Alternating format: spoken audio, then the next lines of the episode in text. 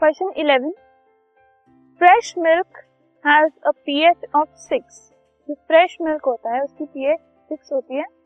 How do you think the pH will change as it turns into curd जब हम milk को curd में turn करते हैं, उसको जब कन्वर्ट करते हैं तो उसकी पीएच कैसे चेंज होती है, ये हमें बताना है.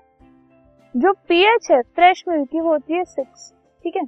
जब वो कर्ड में कन्वर्ट हो जाता है तो कर्ड जो है वो एक एसिडिक सोल्यूशन एसिडिक सब्सटेंस है, ठीक है? तो क्योंकि वो एसिडिक इन नेचर है तो सिक्स से जो पीएच है, वो रिड्यूस हो जाएगी, वो कम हो जाएगी, क्योंकि जो एसिडिक सब्सटेंसेस होते हैं, उनकी पीएच कम होती है।